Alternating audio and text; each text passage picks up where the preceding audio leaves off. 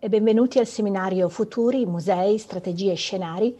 a cura di Fondazione Sant'Agata e Palazzo Ducale Fondazione per la Cultura,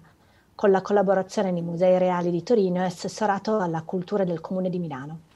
Sono Paola Borione, presidente di Fondazione Sant'Agata per l'economia della cultura, organizzazione che opera nel settore appunto dell'economia della cultura attraverso progetti e programmi di ricerca, formazione e supporto alle istituzioni e organizzazioni culturali. Questo seminario di riflessione nasce dall'incontro e dall'occasione di lavorare con le tre istituzioni chiamate a confrontarsi oggi, con le quali abbiamo avuto l'opportunità di riflettere rispetto alle strategie di sviluppo futuro. Ad esempio con il lavoro svolto con Palazzo Ducale Fondazione per la Cultura, prima in occasione dell'aggiornamento del piano di gestione del sito patrimonio mondiale Le strade nuove il sistema dei palazzi dei Rolli di Genova, e poi con le riflessioni per il piano strategico della Fondazione, ma anche con i musei reali di Torino, per i quali abbiamo lavorato al business plan nel 2019 e all'aggiornamento di business plan e piano strategico quest'anno, al fine di riallineare gli obiettivi e le azioni individuate in precedenza con la programmazione prevista per il prossimo triennio ma anche con Castello Sforzesco, che ci ha accolto durante l'International Academy on UNESCO Designation and Sustainable Development, raccontandoci il ruolo centrale dell'istituzione rispetto allo stimolo alla produzione creativa della città. Da queste diverse occasioni di confronto è nata l'esigenza di riflettere in maniera allargata e comparata sui futuri possibili di sviluppo delle istituzioni museali, poiché stanno assumendo un ruolo sempre più complesso rispetto ai contesti in cui operano e alle comunità con cui interagiscono, accanto in maniera complementare alle molte attività che li cat- caratterizzano da sempre, la protezione, la valorizzazione, la comunicazione del patrimonio che custodiscono. Sono chiamati oggi a rispondere a bisogni di natura sociale ed economica, oltre che a nuovi bisogni culturali o a attese aspettative esplicite o meno da parte di gruppi e pubblici differenti rispetto ai visitatori così come comunemente vengono identificati. Comunità locali, eh, giovani cittadini, migranti, creativi e artisti, altre istituzioni culturali del territorio o a livello internazionale, imprese, sono solo alcuni degli interlocutori con cui i musei oggi dialogano, programmano attività, coinvolgono nella progettazione. Discutere di questi temi con le istituzioni di Milano, Torino e Genova è un'operazione di grande interesse. Sono le tre città dello sviluppo economico del nord-ovest del cosiddetto triangolo industriale che hanno in tempi diversi dovuto abbracciare uno sviluppo economico ma anche sociale che ha riconosciuto nel Tura uno dei perni fondamentali. E al di là degli eventi e delle occasioni che hanno dato l'avvio a questo cambiamento di paradigma, le istituzioni museali e culturali hanno dovuto raccogliere il testimone degli sforzi che sono stati fatti a livello cittadino, avendo il compito di trasformare in attività continuative e durature prim- quei primi stimoli e di rispondere alle tante esigenze diverse che nel frattempo si sono manifestate. Quali quindi questi eh, sviluppi futuri, quali quindi queste traiettorie eh, delle istituzioni culturali? Lo sentiremo dalla voce delle loro direttrici e direttore e passo la parola ad Alessio Re, segretario generale di Fondazione Sant'Agata, che modererà il tavolo dei lavori. Grazie Paola, un benvenuto anche da parte mia. Grazie Paola per aver avviato questi lavori e ehm, offerto questi spunti. Introduco subito eh, gli ospiti di questa sessione, partendo dalla direttrice di Fondazione Palazzo Ducale Serena Bertolucci, che è la vera padrona di casa eh, di oggi, eh, da Enrica Pagella, direttrice dei Musei Reali di Torino, e dal sovrintendente del Castello Sforzesco di Milano, Claudio Salsi. Saluto anche eh, Alberto Garlandini, presidente di ICOM International, eh, che ci ha fatto il, il piacere di condividere con noi questa sessione. Parto subito dal raccogliere alcuni degli spunti che Paola ci ha offerto, eh, traducendoli in domande. E, e, la prima parola chiave che in questo momento viene in mente a tutti quanti è probabilmente la parola crisi. La propongo però sotto un'accezione greca del termine, cioè crisi come scelta e come opportunità. Oggi viviamo tutti quanti quotidianamente, eh, una, da un anno, una crisi eh, è un momento che è caratterizzato da scenari in continuo mutamento eh, che influenza la qualità della vita e di lavoro dei singoli, con ricadute considerevoli sull'intera sfera economica della società, in particolare nei settori culturali e creativi. Sono proprio questi che dalle recenti ricerche, cito quelle di OECD ad esempio, ma il panorama ormai è molto ampio, sono proprio questi quelli a essere stati e ad essere tuttora più colpiti dalla pandemia. Ecco, in relazione a questo contesto appunto di crisi nei suoi significati più ampi, la domanda che rivolgo ai direttori, alle direttrici e direttori è questa. Quali sono gli strumenti e le strategie di sviluppo che le istituzioni che rappresentate eh, stanno adottando o intendono adottare? Partirei dalla direttrice Bertolucci eh, come prima risposta. Grazie. Eh, un caro saluto da Genova, da Palazzo Ducale e dalla, dal Salone del Maggior Consiglio, una sala che solitamente è, è ricca di presenze, di centinaia di persone e che oggi è occupata solo, solo da me. E mi piaceva fare questo collegamento proprio, proprio da qui per eh, ribadire no, lo, lo, stato in cui sono le nostre, le nostre istituzioni eh, culturali. Ehm, vi parlo da una città che, che, che, purtroppo negli ultimi anni ha dovuto davvero imparare eh, senza tema di retorica il concetto della resilienza. Eh, per diversi accadimenti questa nostra città si è dovuta reinventare no? diverse volte e noi, e noi con lei. E, e quindi abbiamo, abbiamo colto questa occasione della crisi, eh, noi come istituzione Intanto cominciando a guardarci dentro come strategia e quindi anche grazie al sostegno di Compagnia di San Paolo di iniziare un percorso di eh, un progetto di riorganizzazione e di innovazione strutturale che si chiama eh, CC Hub che, che, che porterà alla, all'attuazione di un CRM molto nuovo e anche all'inserimento in organico poi di una professionalità che proprio si occuperà direttamente del, del, rapporto col pubblico e eh, nello specifico facendo delle, delle call, degli hackathon o degli ideathon come li abbiamo, li abbiamo chiamati proprio per ricevere eh, in questo momento che è di ripensamento per tutti dei contributi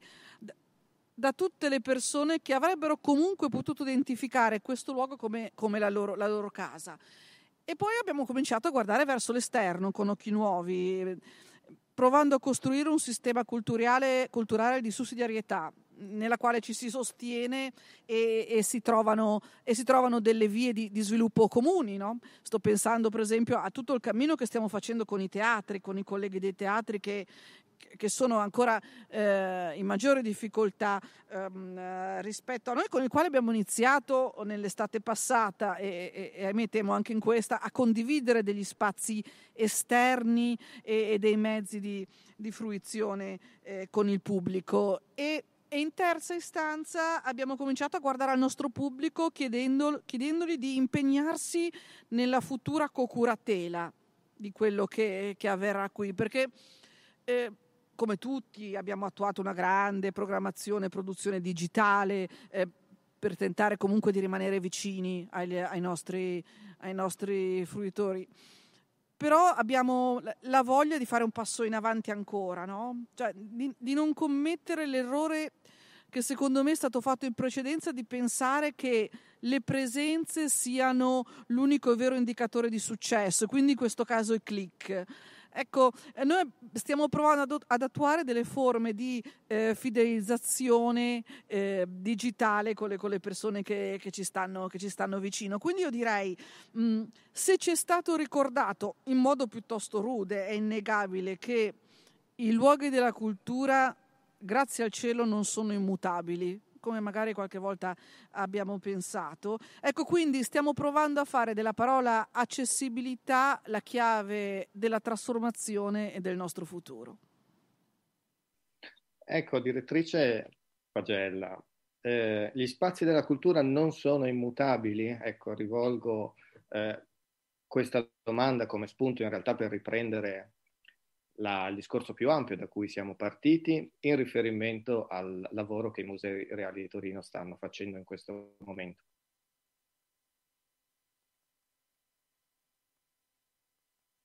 Il microfono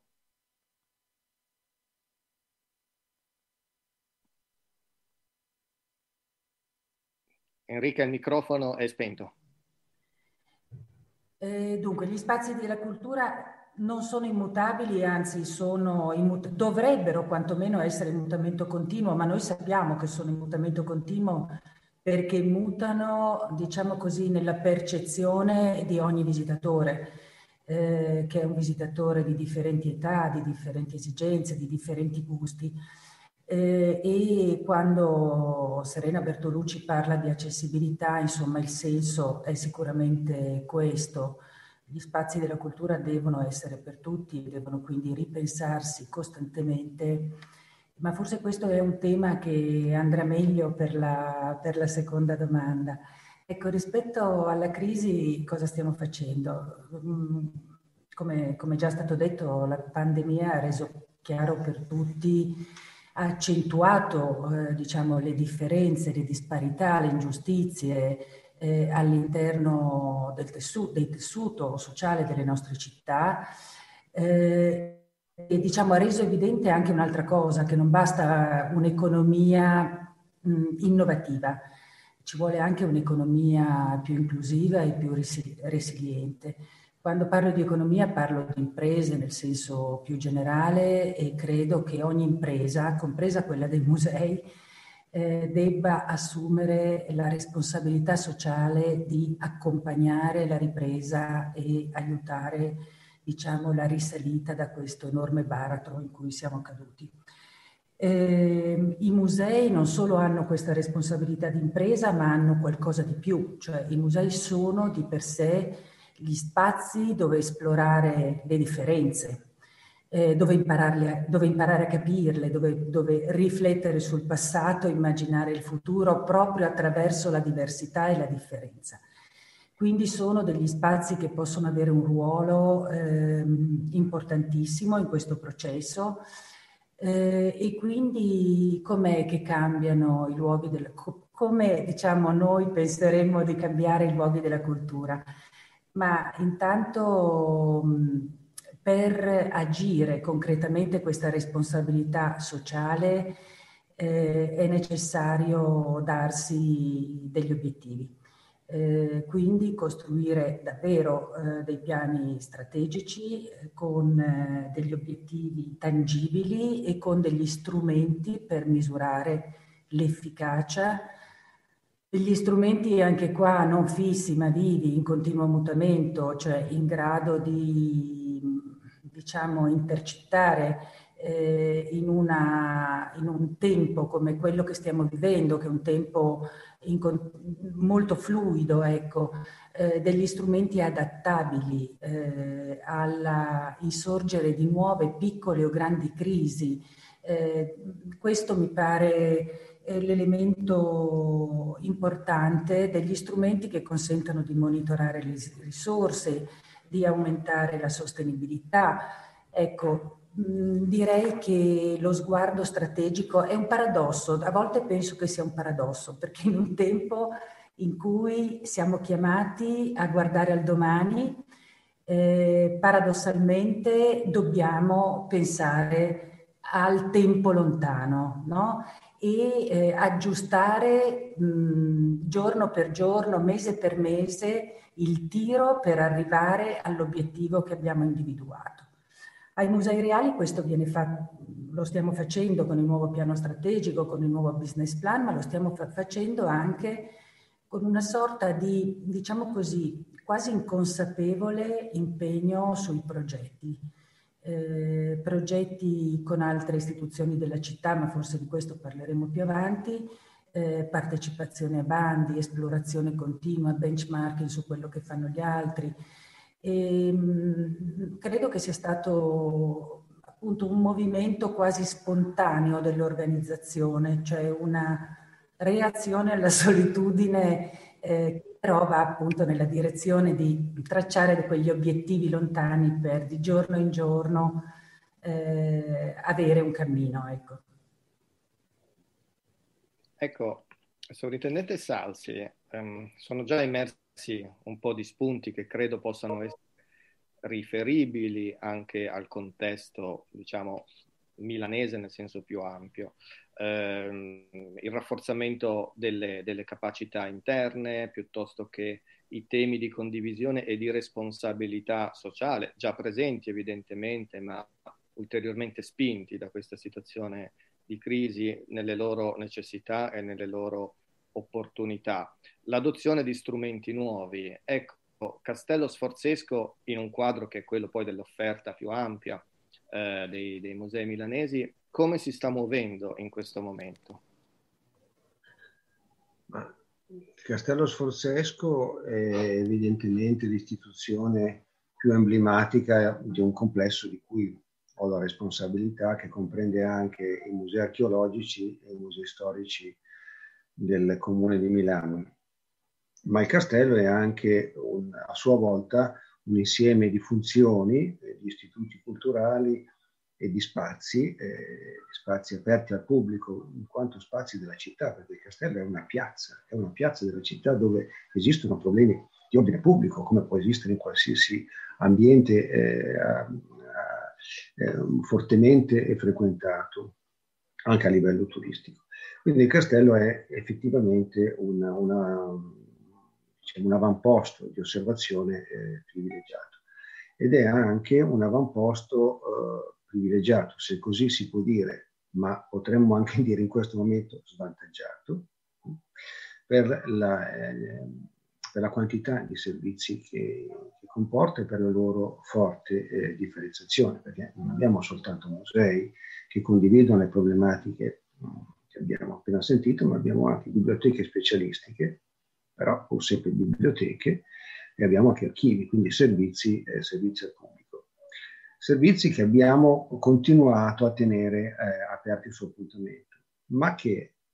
hanno sofferto meno eh, dei musei perché da anni ecco, ci eravamo mai attrezzati, soprattutto per alcuni di essi, non soltanto quelli del castello, ma anche eh, le raccolte storiche, le, le raccolte bibliografiche archivistiche delle raccolte storiche, ci eravamo già attrezzati per la consultazione online di questi eh, patrimoni, di questi giacimenti, come si diceva una volta. E questo è stato un percorso di anni, un percorso di anni che, che, ha, che ha comportato ormai, devo dire, nel 80% dei casi, eh, che non sia più necessario venire in sede per consultare eh, diciamo, eh, i materiali più comunemente richiesti per le esigenze eh, professionali, parliamo del mondo del design, della moda, dell'architettura e via dicendo, ma anche per, per, la, per la, ricerca eh, storica iconografica eh, collegata a iniziative editoriali o a progetti culturali in generale. Quindi devo dire che eh, stiamo un po' raccogliendo, raccogliendo, i frutti, tra mille difficoltà chiaramente dovuti alla, eh, all'assenza del, del, personale che è in lavoro agile, che è smart working, quindi tutto viene svolto da casa e quindi ecco come ci stiamo attrezzando. Gli operatori devono imparare a lavorare autonomamente a casa loro, quindi non c'è più qualcuno che ti dice vai di qui, vai di là. Questo riguarda quindi il, diciamo, l'insieme delle, delle, istituzioni pubbliche, quindi, eh, adesso abbiamo parlato degli istituti culturali, ma riguarda anche, eh, sul museo poi diremo meglio, diremo meglio dopo, ehm, ma riguarda anche l'indotto, l'indotto dei servizi, dei servizi aggiuntivi eh, o anche dei servizi al pubblico to cure, che sono collegati ai musei, perché eh, senza i servizi aggiuntivi noi non potremmo svolgere la mission, in quanto non abbiamo risorse interne in economie da destinare, che so, alla didattica eh, alla vendita di pubblicazioni, alla ristorazione, perché avendo poi eh, spazi aperti al pubblico abbiamo anche questi servizi, insomma, eh, servizi eh, di caffetteria. Ecco, questo indotto è in una situazione drammatica. Eh, il Comune di Milano ha messo in campo iniziative per un sostegno economico, quindi con dei budget messi a bando. Adesso abbiamo, ci stiamo inventando nuove soluzioni come la partecipazione a, eh, a leggi eh, nazionali che riguardano la promozione dei diritti, eh, promozione dei diritti dell'opportunità dell'infanzia e dell'adolescenza, che devo dire è un po' una, una strada rituale per noi, ecco, però pensiamo che forse no, le società didattiche, le associazioni, le, eh, le cooperative collegate ai nostri musei eh, possano trovare eh, in generale, non solo per i musei di occupo, ma tutti i musei del Comuniano possono trovare qualche strada, anche qui, inventando, ecco, ecco un po' i, i temi che sono stati già detti, reinventandosi, reinventandosi non dico delle professioni, ma reinventandosi delle modalità di, eh, di offerta, di, di servizi culturali che prima erano per le scuole e adesso chiaramente hanno cambiato la loro didattica, che erano per le famiglie, che erano per gli adulti, trasformandosi in eh, proposte culturali adattabili alle fasce più deboli della società. E qui di nuovo è stato già detto, il museo ha anche questo tipo di responsabilità, di sostenere eh, segmenti della società che sono, col- che sono nella città, che sono eh, nella prossimità dei servizi culturali dei musei, biblioteche, archivi naturalmente, ma che eh, sono anche legati a delle, diciamo, a delle strategie di offerta culturale del tutto nuove, del tutto sconosciute alle nostre professionalità interne ed esterne. Più esterne, devo dire, che interne, perché anche qui diciamo, eh, eravamo abbastanza attrezzati per le categorie eh, svantaggiate, ma essendo chiusi cioè, fisicamente al pubblico non possiamo. Quindi ehm, le forme sono, sono, molto diverse, anche la revisione del, dei contratti, anche la ricerca di, di vie di uscita all'interno del codice dei contratti, la possibilità di operare sospensioni, di eh, prorogare la durata di questi, di questi contratti è una, una strada eh, assolutamente necessaria. Per concludere, e qui forse anche eh, recependo quanto già detto giustamente dalle colleghe, i musei e i direttori dei musei, diciamo pure i direttori di istituzioni culturali, che si trovano esattamente in mezzo a un quadro dove non si vede, dove ormai quasi dire, eh, è, è, è superfluo vedere il punto di partenza, ma non si vede il punto di arrivo, il punto di partenza può dare dei criteri, ma che non sono esaurienti, ecco, al direttore di questa istituzione si, si richiede la eh, specifica capacità della, di esercitare la perspicacia, inteso proprio come eh, capacità di intuizione associata alle, alla, eh, alla, virtù di cogliere le opportunità.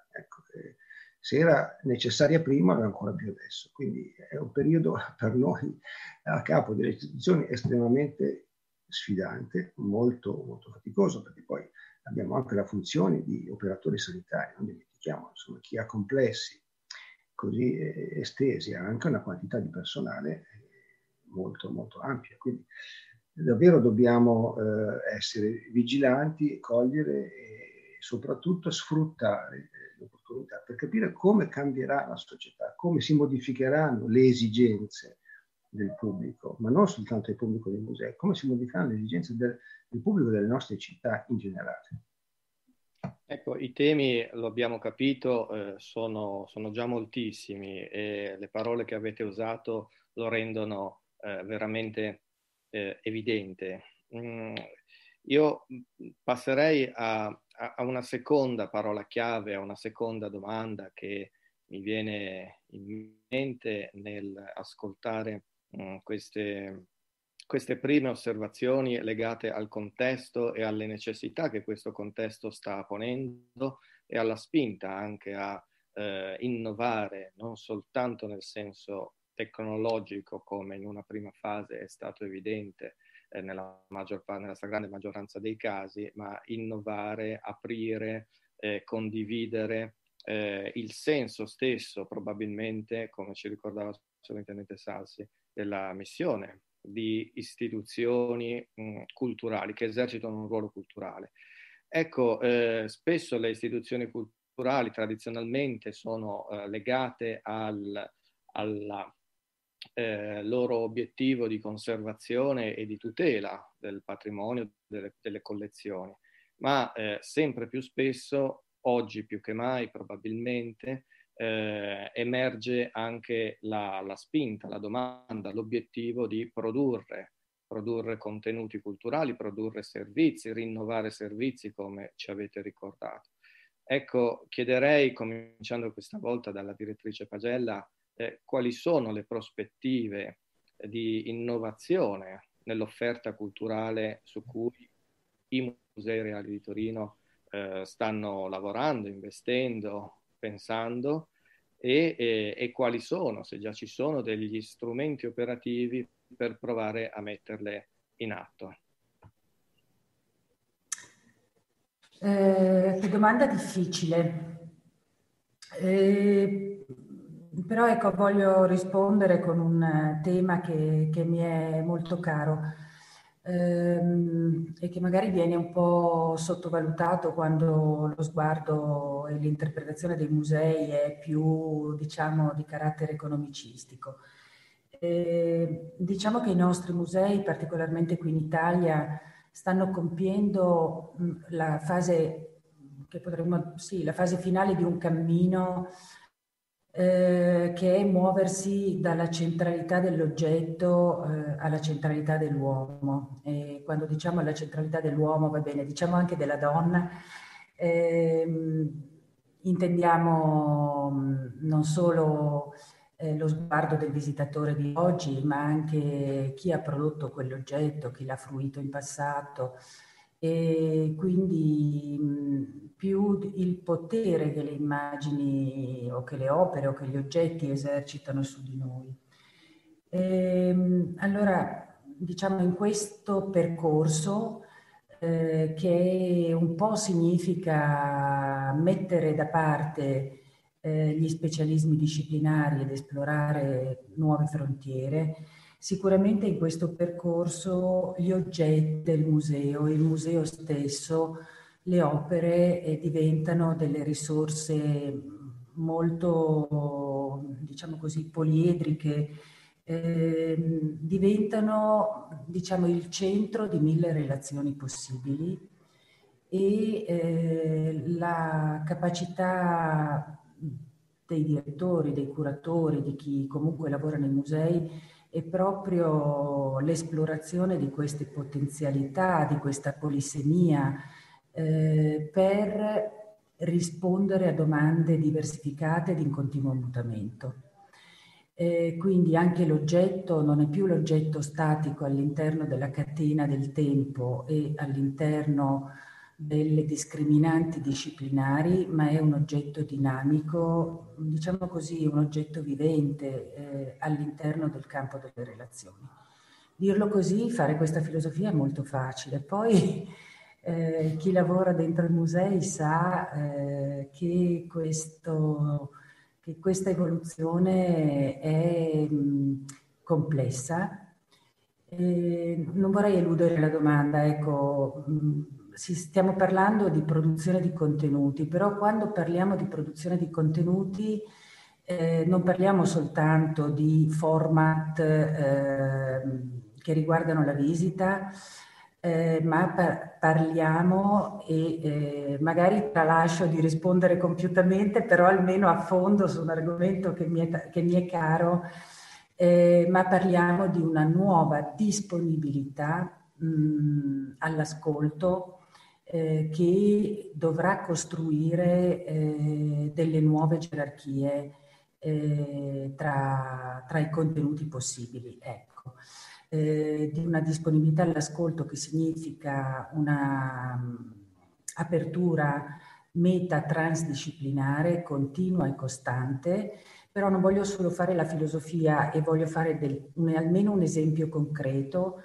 Eh, per esempio, noi potremmo, vabbè, un po', diciamo, un po' estremo se volete, ma serve a capire cosa voglio dire. Noi possiamo anche immaginare di affrontare tutte le tavole dipinte del Cinquecento che abbiamo nei nostri musei solo dal punto di vista della sostanza del legno su cui sono state dipinte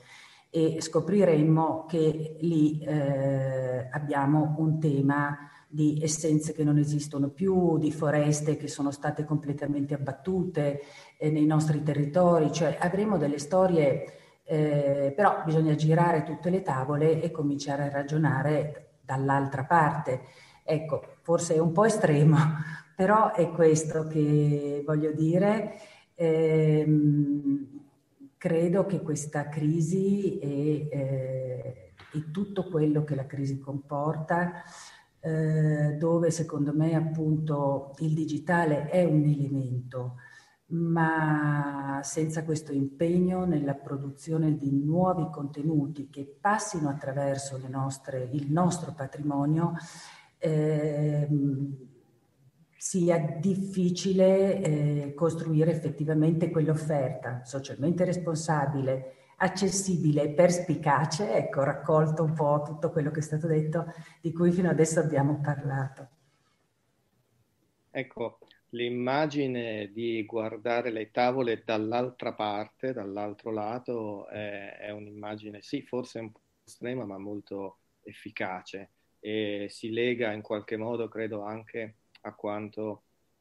a quanto Serena Bertolucci stava introducendo nella, nella, sua, nella sua prima risposta, cioè nel porsi anche in una logica di ascolto, credo, in un senso più ampio, nel senso più ampio dei suoi significati rispetto alla società ed è una società, la nostra, che vive e vive sempre di più, probabilmente vivrà sempre di più, di immagini,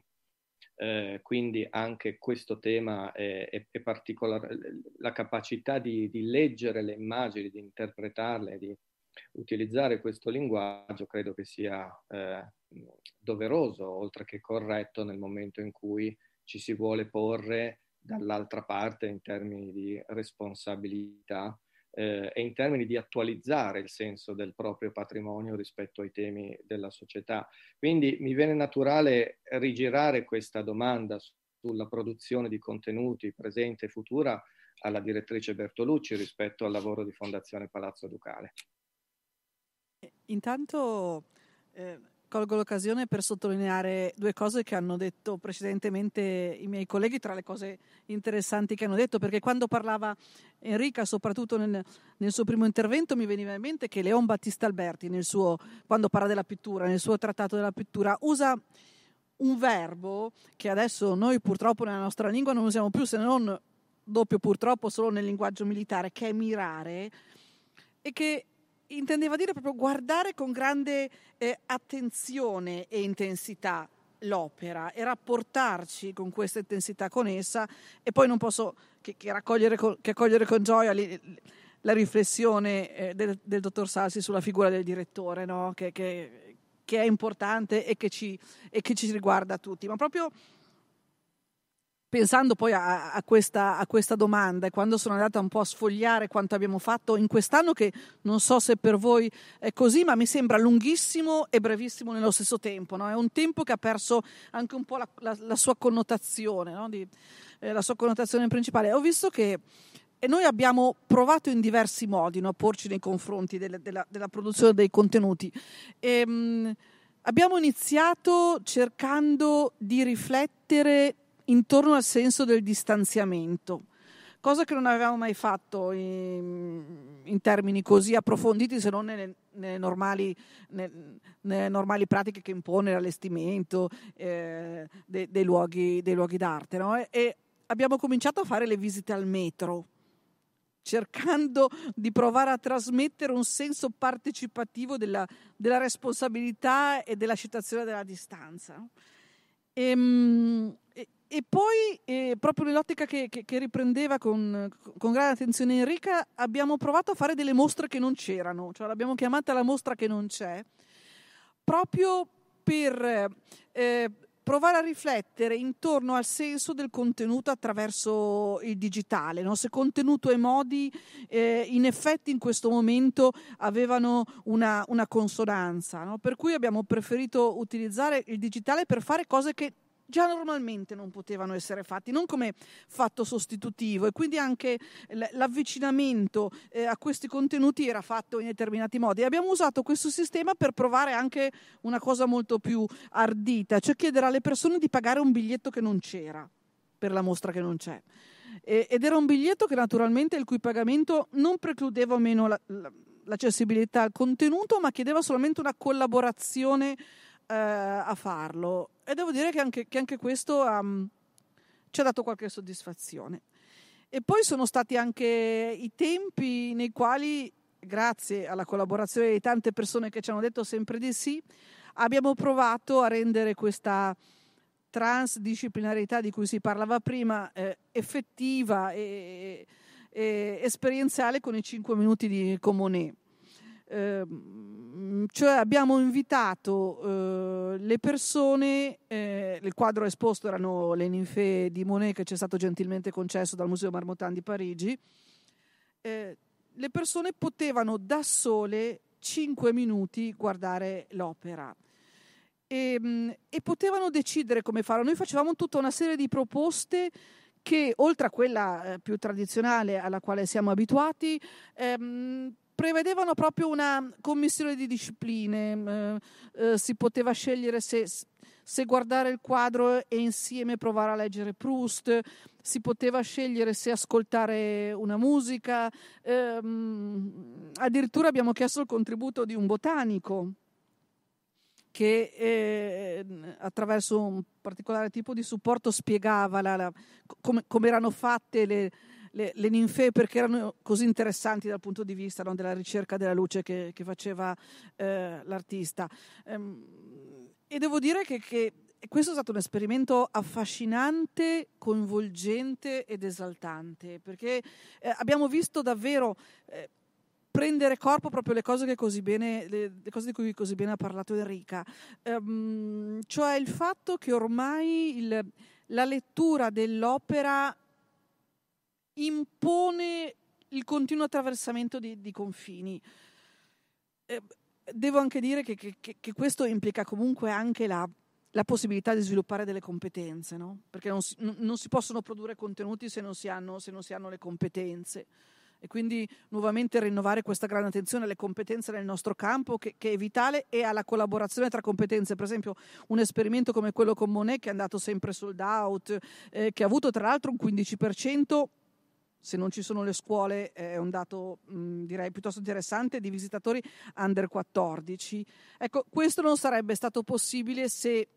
persone non, avessero, non avessero accettato di condividere la loro competenza, quindi sto parlando di Ivano Fossati che ci ha aiutato per le musiche, eh, Veronesi eh, che, che, che, ci ha aiutato nel, nel provare a, a, parlare di Proust no? a raccontare Proust, ma, ma, fino a Carlo Cracco che addirittura si è offerto no? Ispirandosi al, al quadro a, a, parlare anche di, di, cucina. Ecco, voglio dire, il, il, il fatto che, che, che, nostra, che, questo nostro ambito così, così bello e, e, così complesso eh, venga fuori in questo momento in cui ci troviamo più che mai eh, ad interrogarci su, su come eh, fare contenuti, venga fuori in questa davvero in questo potenziale entusiasmante credo che sia una buona notizia. L'ultima cosa di cui, eh, di cui vorrei parlare è il fatto che, che, tutto questo tempo ci ha fatto anche riflettere sul senso delle mostre no? e su come, eh, che, cosa, che cosa debbano dare le mostre al, al, territorio e come forse debbano essere ripensati non solo dal punto di vista allestitivo. E quindi siamo arrivati alla conclusione che probabilmente non è più il tempo di fare grandi mostre, ma mostre grandi, eh, cioè mostre che, che, vadano anche ad interpretare in maniera più incisiva il territorio con, con tante sedi distaccate. Noi ehm, ci abbiamo provato per quanto ci è stato concesso, perché poi siamo, siamo dov- abbiamo dovuto chiudere con, eh, con la mostra che è su Michelangelo e che in realtà coinvolge eh, 12 sedi, coinvolgeva 12 sedi sul territorio della nostra regione e, e che partiva da una riflessione intorno ad un grande eh, ligure che ha molto a che fare con Michelangelo, che è Giulio II eh, della Rovere, e, e, da lì in realtà iniziava con tutta una serie di declinazioni in, in molti campi e anche in molte epoche, eh, che è stato molto interessante, che è partito appunto dal, dal, dal, dal 500 e che arriva fino al 900 con, con, con i cimiteri monumentali, interpretazioni michelangiolesche, eh, in collaborazione con l'università, con l'accademia, l'Ottocento, i gesti. Quindi eh, davvero capire che forse eh, con contenuti fa rima, anche se in Italia non lo fa propriamente, ma intendo concettuale, il, la condivisione e il coinvolgimento, cioè la, la partecipazione di, di, di, di, tanti professionisti, di tante, di tante discipline. E proprio per venire incontro, e qui chiudo anche alla necessità di andare veramente verso ogni tipo di, eh, possibile fruitore, no? e quindi eh, elaborare dei contenuti che sono un po' come i sassi che noi lanciamo no, nel, mare, che hanno tutta una serie di anelli concentrici e che aiutano diversi tipi di approfondimento senza però essere eh, barriera ad alcuno. Ecco, contenuti, linguaggi, sperimentazioni, eh, un'idea diversa, forse più consapevole anche del tempo e di come usare il tempo eh, rispetto all'offerta culturale, lo spazio di visita. Rivolgo la stessa domanda a, a Claudio Salsi. Eh, quali contenuti, quali servizi anche, visto che è uno dei temi che si associano poi alla, alla fruizione, al, al, vivere lo spazio del museo e, e come costruirli. Ecco, Claudio Salsi, Castello Sforzesco, Musei di Milano, mh, mm, quali sono gli sforzi che in questo momento sono in progress? Beh, I musei si sono trovati a dover privilegiare una delle loro molteplici funzioni, che è quella della formazione, chiaramente. Quando noi parliamo, e quindi quando parliamo del fattore umano, noi che prevale ormai eh, sul fattore delle, così, diciamo, del patrimonio, e quindi le collezioni, le esposizioni, eccetera, eccetera, in un certo senso non diciamo una cosa così eh, fuori, fuori da seminato rispetto a, a, quella che è la nostra mission, perché la formazione è sempre stata eh, al centro dei nostri obiettivi. Ecco, l'essere, diciamo pure una brutta parola, un'agenzia culturale, educativa e formativa eh, è sempre stato una, una prerogativa che, che, i musei hanno sempre, eh, e poi lo dirà meglio Alberto Garlandini, insomma, hanno sempre osservato e perseguito. Ora, eh, chiaramente questa funzione va, eh, va, va, sviluppata attraverso il, gli strumenti che, che, ci offre internet, che ci, offre, eh, che ci offrono i social, che ci offrono i siti web, insomma attraverso la, la modalità in remoto. E questa, eh, diciamo, eh, questa modalità della, de, della, formazione riguarda, a mio avviso, i due campi eh, principali eh, in cui si può articolare, cioè la didattica, didattica museale evidentemente, didattica sviluppata all'interno e didattica sviluppata dalle, ehm, dalle società, eh, dalle agenzie convenzionate con noi che non è semplice, devo dire, orientare di conseguenza, eh, perché chi ha anche un obiettivo culturale ma anche un obiettivo economico tende anche spesso a, eh, a non privilegiare magari eh, l'aspetto della ricerca delle modalità più opportune. L'altro versante è quello della comunicazione. Ecco, allora, eh, tra questi due poli eh, dobbiamo stare molto attenti alla dialettica tra eh, specialismo e banalizzazione eccessiva. Quando noi parliamo di divulgazione, questo non deve essere banalizzazione, ma lo specialismo deve essere adeguato ai target che, devo dire, quali sono? Non li, ancora non li conosciamo questi target, perché attualmente i, target più accreditati sono quelli che hanno maggiore accesso a, alla, alla, cultura digitale, ma tutti gli altri come li possiamo raggiungere? Quindi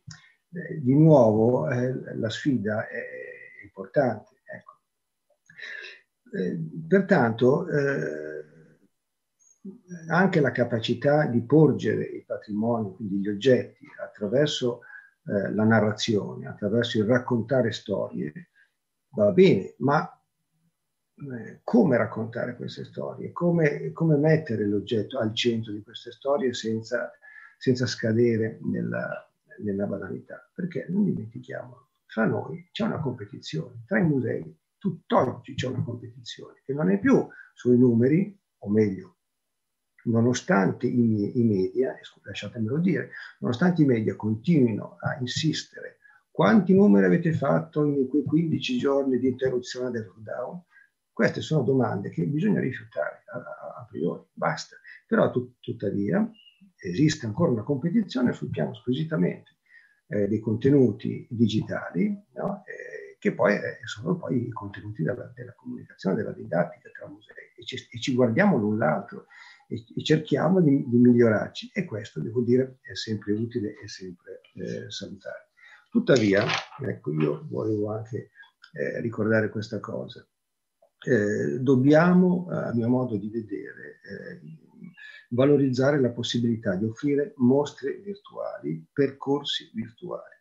Eh, la mostra organizzata con tanti sforzi e con tanta fatica che non si riesce ad aprire deve diventare, do, dobbiamo eh, rinunciare a cedere alla, eh, alla, tristezza, allo smarrimento e investire in una comunicazione diversa. Ecco, quindi arricchire, infiorettare, abbellire, eh, diciamo, trovare gli, gli appile in, in, questa iniziativa e comunicarla eh, di conseguenza. Così per gli spazi, perché insomma, chi ha spazi monumentali insomma, può sbizzarrirsi, eh, si fa per dire, ma in realtà la, la materia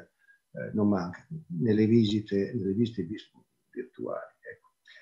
Però non dimentichiamo che prima o poi, e mi auguro prima che poi, dovremo tornare, finalmente potremo e dovremo tornare a visitare i musei, a entrare nei musei. A quel punto dobbiamo essere pronti anche su questo versante, perché i musei che il pubblico ha lasciato un anno e mezzo fa, due anni fa, devono avere qualcosa di diverso, devono avere comunque delle occasioni per scoprire qualcosa di nuovo, nuove linee espositive, quindi nuove interpretazioni ecco, delle esposizioni, nuovi acquisti, nuovi restauri e tutte queste novità adeguatamente eh, spiegate. Perciò eh, non, non, dimentichiamo ecco, che ritornare al museo è, prossima, è, una delle prossime, e non secondarie evidentemente, tappe, è una delle prossime tappe che, che, che ci aspetta. Ecco, tornare al museo, speriamo di poterci tornare giustamente più prima che poi. Eh, stiamo lavorando, stiamo parlando oggi con tre musei che hanno eh, una valenza non soltanto per l'istituzione, per le collezioni, ehm, per l'offerta culturale, ma anche una valenza urbana, cittadina, importante. Quindi rispetto all'offerta culturale, al sistema, alla vitalità di tre città, sono tre città che in periodi, mh, periodi, momenti diversi, ma tutto sommato vicini, hanno investito molto eh, in un riposizionamento anche grazie alla cultura, alla propria attrattività e al turismo. Eh, stiamo parlando di tre città, eh, tutte e tre con un'offerta culturale mh, di estremo rilievo, mh, non soltanto a livello nazionale, tre città con dei patrimoni o con dei riconoscimenti UNESCO, molteplici peraltro. Vorrei rimanere su Claudio Salsi, su una riflessione appunto che collega, vista la valenza anche dei musei milanesi, eh, che collega la, gli obiettivi del museo, dei musei in questo caso, rispetto alle strategie eh, di, di, sviluppo culturale della città, di una città mh, come di una grande città come Milano, in termini di, di quali sinergie o anche di quali meccanismi competitivi, visto che ne ha parlato, possono, potranno esserci nel prossimo futuro.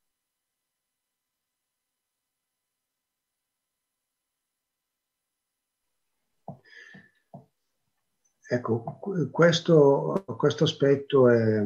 fortemente strategico eh, per i musei, ma anche per l'assessorato alla cultura che ha ideato eh, l'iniziativa dei distretti culturali da, che adesso ripeto è un'idea ancora, ma che è un progetto, ma che potrà trovare una sua realizzazione eh, con la prossima eh, consigliatura. Gli distretti culturali che cosa sono? Sono degli, diciamo, degli aggregati eh, non più su base tipologica ma su base territoriale, cioè eh, il così, il, l'alleanza dei musei di prossimità, cioè nel senso che eh, musei istituzioni culturali, non soltanto appunto per sé dispositive evidentemente, quindi istituzioni culturali che sono vicine, che insistono eh, in un'area urbana eh, delimitata da in un perimetro fa- facilmente riconoscibile, so, nel nostro caso l'area eh, del Parco Sempione con una serie diciamo, di emergenze architettoniche che vanno eh, dal, dall'Arco della Pace all'Arena Civica, al Castello Sforzesco, al Santuario di Santa Maria delle Grazie col Cenacolo, eh, al Museo della Scienza e della Tecnologia, tanto per fare una, un esempio e che quindi eh, potrebbero trovare in un'articolazione, eh, se non del, completamente, diciamo, eh, se non del tutto amministrativa che riguarda i civici, eh, con la loro specificità, ma che riguarda la possibilità di istituire reti informali o sulla base di convenzioni,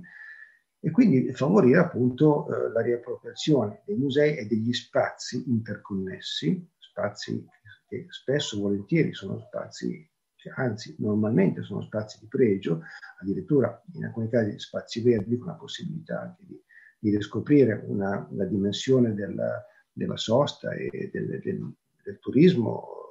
da weekend da parte dei, dei, cittadini.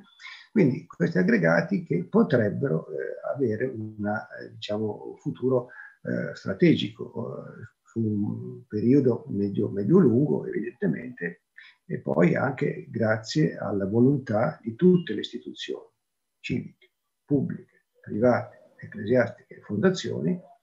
di collaborare e di fare insieme dei progetti. Nella fattispecie, no, eh, beh, no, il passato è passato ma è illuminante perché io ho avuto il privilegio in particolare di, di presiedere il Comitato Milano Leonardo 2019 che ha, ha, messo in rete in maniera informale ma molto efficace con anche un biglietto comune, tutte le istituzioni culturali della città metropolitana, quindi non il centro, soltanto il centro storico, ehm, all'insegna di, di Leonardo eh, nel, nel cinquecentenario. Quindi ehm, ci sono delle esperienze. Parlando poi di siti UNESCO, beh, abbiamo appena firmato una convenzione con la direzione regionale dei, dei musei eh, per la valorizzazione del, dell'area intorno a Cenacolo Vinciano, che appunto corrisponde anche in parte al, a quell'idea di distretto eh, locale eh, del, del, Sempione, Parco Sempione e, i monumenti che, che, che, ne fanno corona, che, che, dicevo prima. Ed è un piano di gestione che, raccoglie eh, non solo il, direzione del Cenacolo o la direzione cultura con il Castello Sforzesco, ma anche evidentemente il, eh, l'Ordine Dominicano e la Regione Lombardia. Ecco, è un piano di gestione che dovrebbe appunto portare ad un beneficio eh, di questo riconoscimento di sito UNESCO che ha il, il Cenacolo, eh, poi portarlo a tutta l'area eh, diciamo urbana eh, circostante che è tra l'altro un'area di di pregio, insomma, tra le più, tra le più belle, tra le più eleganti di, di Milano. Quindi eh, queste sono opportunità, opportunità che, eh, devo dire, la nostra amministrazione sta cercando di implementare anche a livello delle, del versante commerciale e sociale, eh, degli, degli, eventi, delle start-up, ehm, delle, delle collaborazioni istituzionali e private attraverso una mappa per la cultura, uno strumento digitale che è sulla piattaforma del, del Comune di Milano che offre a tutta la cittadinanza delle informazioni sulle iniziative che si svolgono in città e non soltanto su quelle promosse dall'amministrazione civica. E questa piattaforma dovrebbe essere appunto l'occasione per tutti per, per cercarsi, per cercarsi e cambiare idee, progetti, avviare collaborazioni, avere momenti di confronto. Sono tutte queste nuove eh, professionalità, ecco, nuove professionalità a cui io credo noi non siamo ancora, per le quali non siamo ancora attrezzati. Mi spiego, cioè, eh, attualmente i, i, nostri organici sono ancora quelli, quelli tradizionali, quindi ci stiamo tutti noi inventando delle nuove professioni soprattutto eh, stiamo cercando eh, di fare una, una, una, una buona diciamo, eh, terapia di, di, eh, di agilità, ecco, di agilità mentale innanzitutto, ancora prima che fisica, per capire che ah, non siamo più quelli di prima, non siamo ancora qualcosa di diverso e, e non sapremo quando saremo qualcosa di diverso, soprattutto. Quindi davvero eh, insomma, non, non, capiterà più ecco, a chi ha fine carriera, insomma, come un po' sottoscritto, ma eh, soprattutto le nuove generazioni di colleghi dovranno essere eh, estremamente eh, attenti, avveduti e intuitivi ecco, per capire la direzione, ma non possono più lega- essere legati ad un'idea di professione che è quella tradizionale appunto intorno all'oggetto. Ecco, questa logica, come giustamente dice Enrica, ormai è superata. Cioè, l'oggetto è un'occasione, mi spiego, è un'occasione per eh, lanciare dei, dei, messaggi che saranno sempre più complessi e sempre più adeguati, ecco questo sì, alle nuove esigenze del pubblico. Ma non dimentichiamo che comunque avremo di nuovo un pubblico in presenza che sarà diverso, non saranno più i turisti internazionali che hanno fatto la nostra fortuna in termini numerici e di apprezzamento e di, di, fama ecco, internazionale in questi ultimi anni da Expo 2015 ad oggi, ma sarà un pubblico completamente eh, nuovo, se, se, vogliamo, antico, perché era quello di prima, ma che ci auguriamo che possa, che possa tornare a trovarci anche con occhi diversi. Ma anche noi dovremmo essere un po' diversi. Ecco, certamente viviamo dei momenti, come sempre, ma più che mai di, di profonda transizione. La transizione ci, ci è evidente eh, sotto gli occhi, anche se non sappiamo esattamente verso cosa eh, parlando di, di, oggetti e di elementi che conosciamo un po' più da vicino per abitudine, parlando appunto mentre citava Leonardo, mentre citava gli strumenti di cooperazione, mi è venuto in mente Abbonamento Musei, lo dico non a caso avendo Alberto Garlandini con noi oggi, e parlando anche da Torino, così come gli elementi eh, legati al patrimonio mondiale, soprattutto non all'etichetta di patrimonio mondiale, ma al senso di essere patrimonio di tutti, di tutta l'umanità, mi viene naturale andare a passare la parola eh, di nuovo ad Enrica Pagella. I musei reali di Torino sono una residenza Sabauda, sono la più importante residenza Sabauda, sito patrimonio mondiale UNESCO da, eh, da oltre vent'anni e so eh, essere Enrica Pagella per quanto la, la, la, la natura del, del, museo dei musei reali sia profondamente diversa dalla natura dei musei milanesi, però attenta, se, se posso dire, alle dinamiche delle realtà che circondano i musei reali di Torino. Quindi la domanda è la stessa, eh, rispetto alla città, rispetto a quello che sta succedendo, succede, probabilmente succederà, quali sinergie, quali elementi invece magari di competitività eh, può intravedere nel presente e nel futuro prossimo.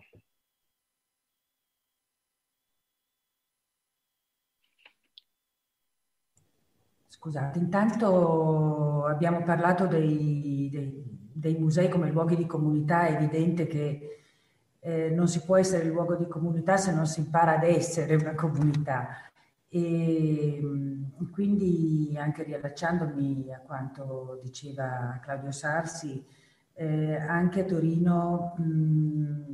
da tempo eh, si cerca di, di, di, mettere a sistema un'offerta che ha una sua co- coerenza intrinseca,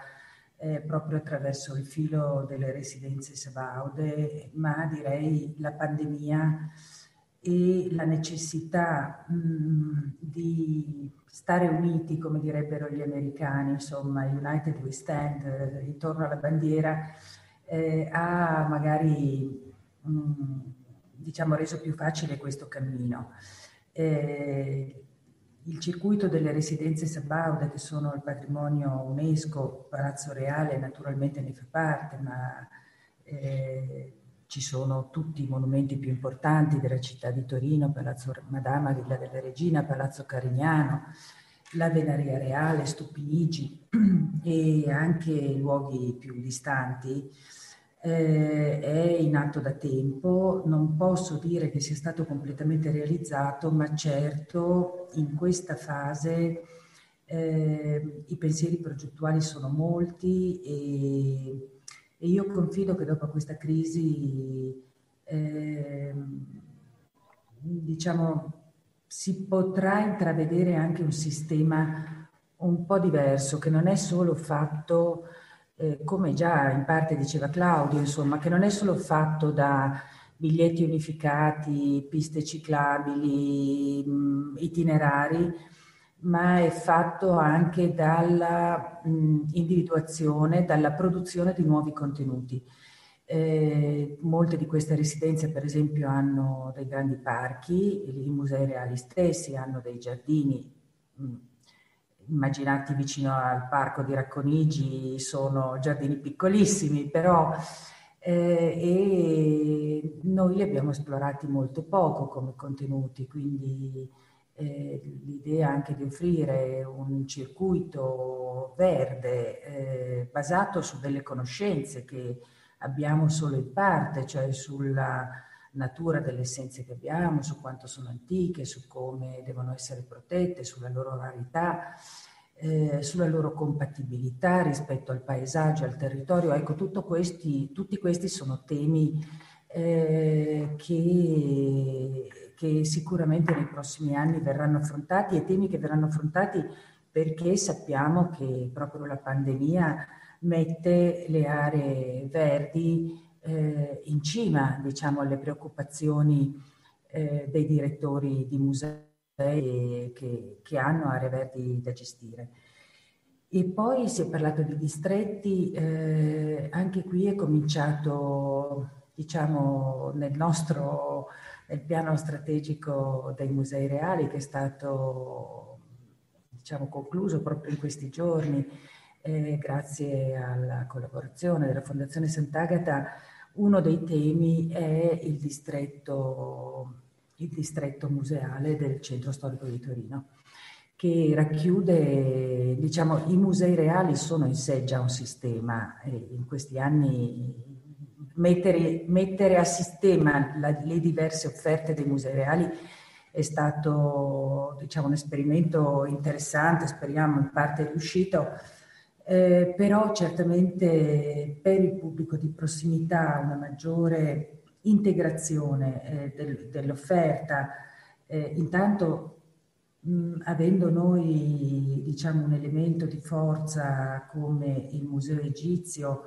eh, può diventare un modo per sostenere nella riduzione di pubblico che sicuramente dovremo attraversare eh, per sostenere il sistema nel suo complesso. Eh, è il distretto museale, quindi è l'idea di nuovi servizi, eh, perché molto spesso i visitatori arrivano alle nostre biglietterie dicendo sì, ma ce la faccio, se faccio la coda qui, poi come faccio a vedere l'Egizio? Perché là c'è la coda, eh, devo rifare il biglietto, ecco, quindi eh, sappiamo quando, perché poi quando parliamo di pubblico di prossimità parliamo certo di pubblico cittadino, ma non solo. E, peraltro diciamo tutti gli osservatori più informati sostengono che nel 2023 sarà esattamente come nel 2019, perciò non, ehm, non trascurerei neanche lo sguardo prospettico perché rischiamo di trovarci nel 2023 di nuovo con il nostro pubblico internazionale che io non voglio e mi scandalizzo sempre quando viene, quando si pensa al turista, scusate se lo dico, ma veramente lo, mm, quando si pensa al turista come a un numero e non semplicemente come alla possibilità di un'accessibilità più allargata alla bellezza che dalle nostre città, dalle nostre province, dalle nostre regioni, dalle nostre nazioni si è esteso al globo. Eh, quindi mh, mm, non, mi, a me dispiace molto questo sguardo un po' sprezzante no, sul, sul, turismo, eh, perché ognuno di noi sa quante emozioni può raccogliere un viaggio e l'esplorazione di cose che non si conoscono e il contatto.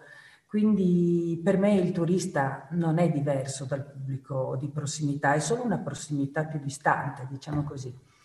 Ehm, quindi il, distretto, il tema dei distretti è un tema a mio parere molto importante. Non voglio però trascurare un altro fatto e poi chiudo, ehm, che è accaduto nel corso di questi mesi, di questi ultimi mesi, ehm, cioè distretti anche diversi, per esempio un'alleanza eh, direi solida, cordiale, amichevole eh, tra musei anche distanti, eh, per esempio tra i nostri musei statali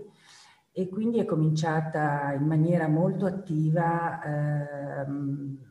un'azione di scambio di opere, no? quindi non si muovono più i visitatori, facciamo muovere i capolavori eh, per dare delle nuove opportunità. Anche, questa, anche questo è un sistema eh, e secondo me è un sistema ehm, che va proprio nella direzione eh, di eh, costruire un'offerta speciale per il pubblico di vicinato che sarà certo il primo pubblico che arriverà davanti alle nostre porte. Ecco, un'offerta che sia chiaramente un'offerta dove la parola culturale ha un peso. Eh, stavo riflettendo al volo sul concetto di turismo culturale, quanto poi in effetti eh, sia applicabile nel momento in cui il pubblico viene considerato come soltanto un numero, come audience e, e basta, che è un concetto che che nasconde delle pericolosità, evidentemente. Eh, parlando di città, eh, andando in una città complessa, altrettanto complessa come e altrettanto affascinante sotto il profilo della sua attrattività, della sua storia, della sua offerta come Genova, Fondazione Palazzo Ducale ha un peso nell'offerta complessiva della città e un, un ruolo anche simbolicamente guida nell'offerta complessiva della città mh, mm, importante. Ecco, eh, co- come si sta muovendo il contesto genovese, dove probabilmente si potrà andare eh, nei, negli anni immediatamente a venire? Questa è la domanda che rivolgo alla direttrice Bertolucci. Intanto vivere in una città che ha un, un sito UNESCO così grande, così variegato come, come, quello che abbiamo noi è una bella palestra. Eh, sul, sull'interrogarsi dei rapporti tra, tra città e, e, cultura, perché eh, sono oltre 40 palazzi di, di, di appartenenza differente, eh, con funzioni diverse e che quindi ti mettono sempre di fronte al, a come poter costruire un rapporto con la città, col significato, col senso di appartenenza, di riconoscimento. No? E, noi abbiamo, abbiamo scelto in questi tempi eh, di essere degli interpreti di tutto questo, non solo del patrimonio UNESCO, ma proprio della, della città, a, a, diversi tipi di pubblico. Per cui,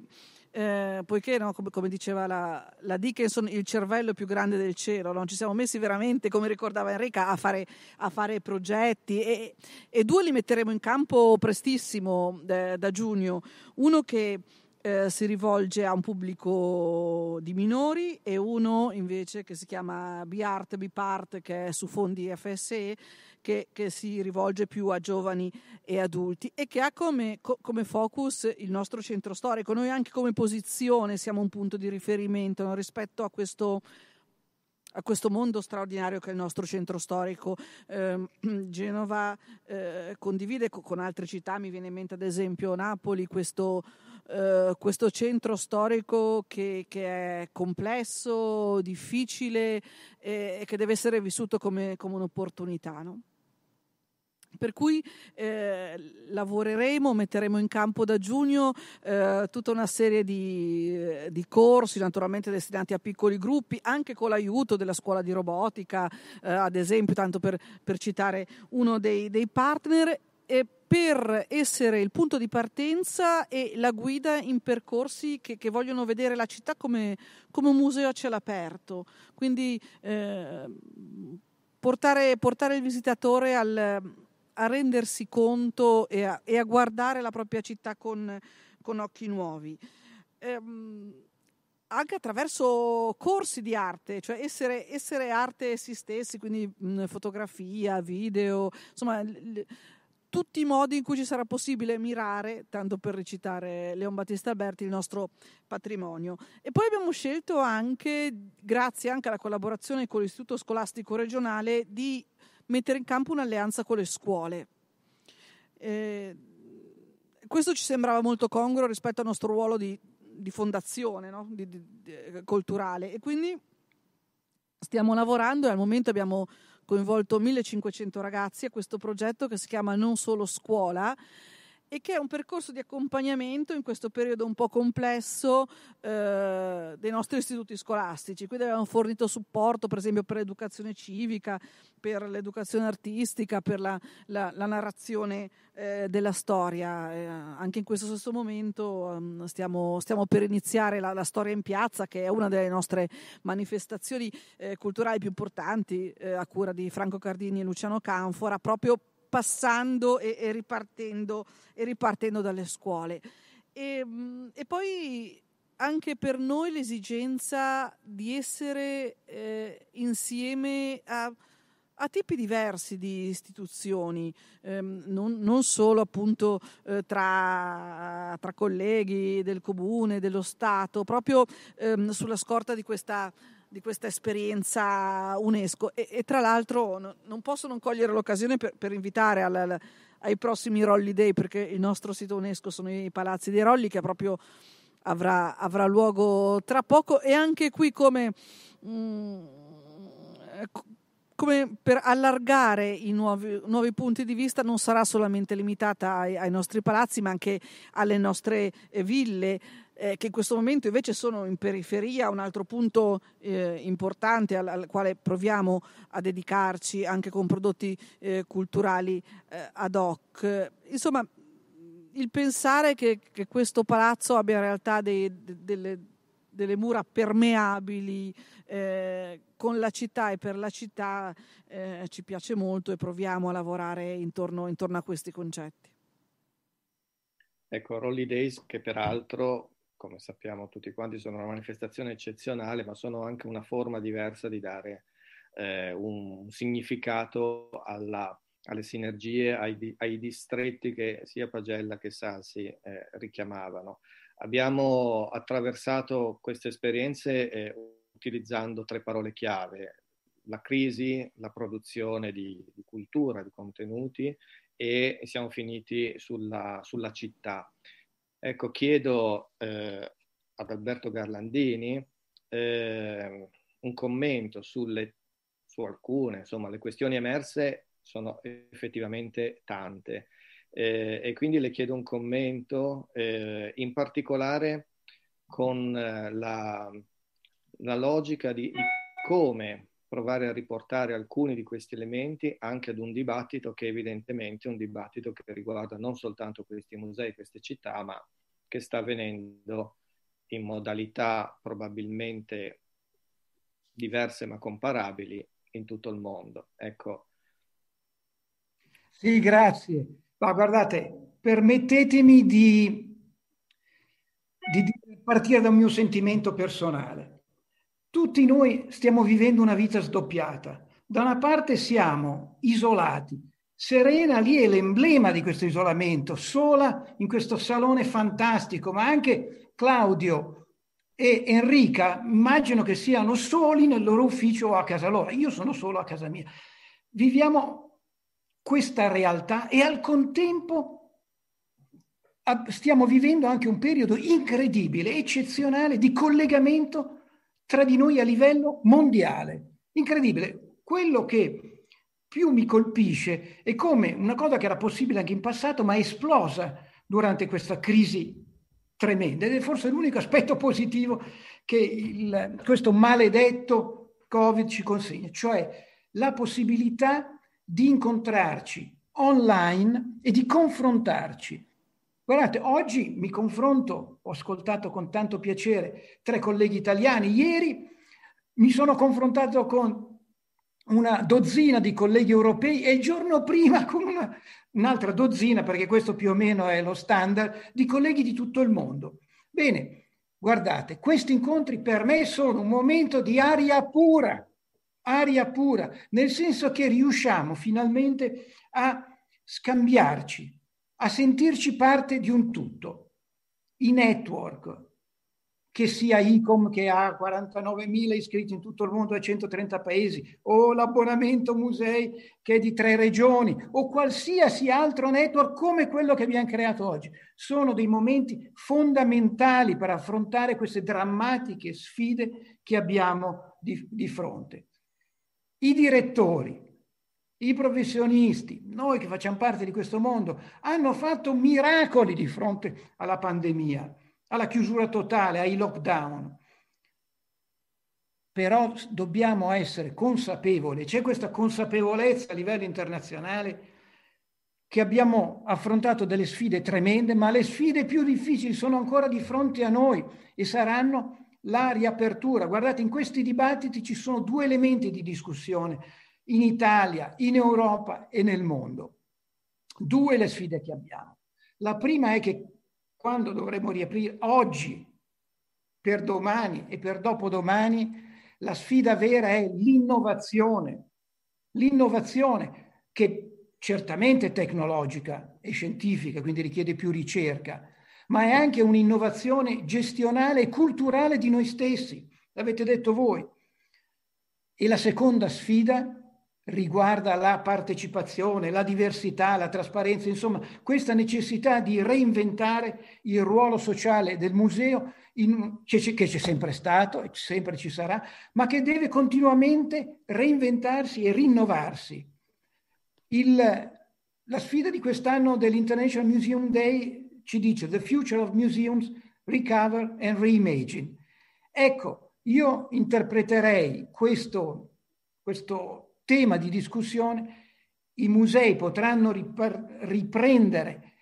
il loro ruolo straordinario nella comunità solo se sapranno reinventarsi, ripensarsi, rinnovarsi. Ed è questo il cuore della nostra sfida, reinventarci, ripensarci, rinnovarci e rinnovare tutto il mondo del museo, il mondo della comunicazione museale, il mondo dell'esposizione temporanea e permanente, il mondo della ricerca museale, il mondo della conservazione,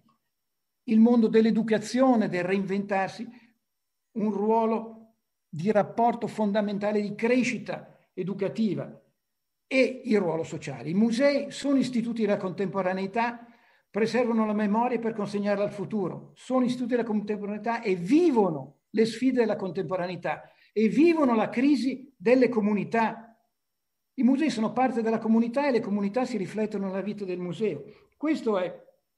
il, l'elemento nostro essenziale. Mi permetto di dire che la riapertura, il ritorno del pubblico sarà lento, questa è una sensazione che abbiamo a livello internazionale. I rapporti con il nostro pubblico, poi noi vogliamo anche trovare di nuovi e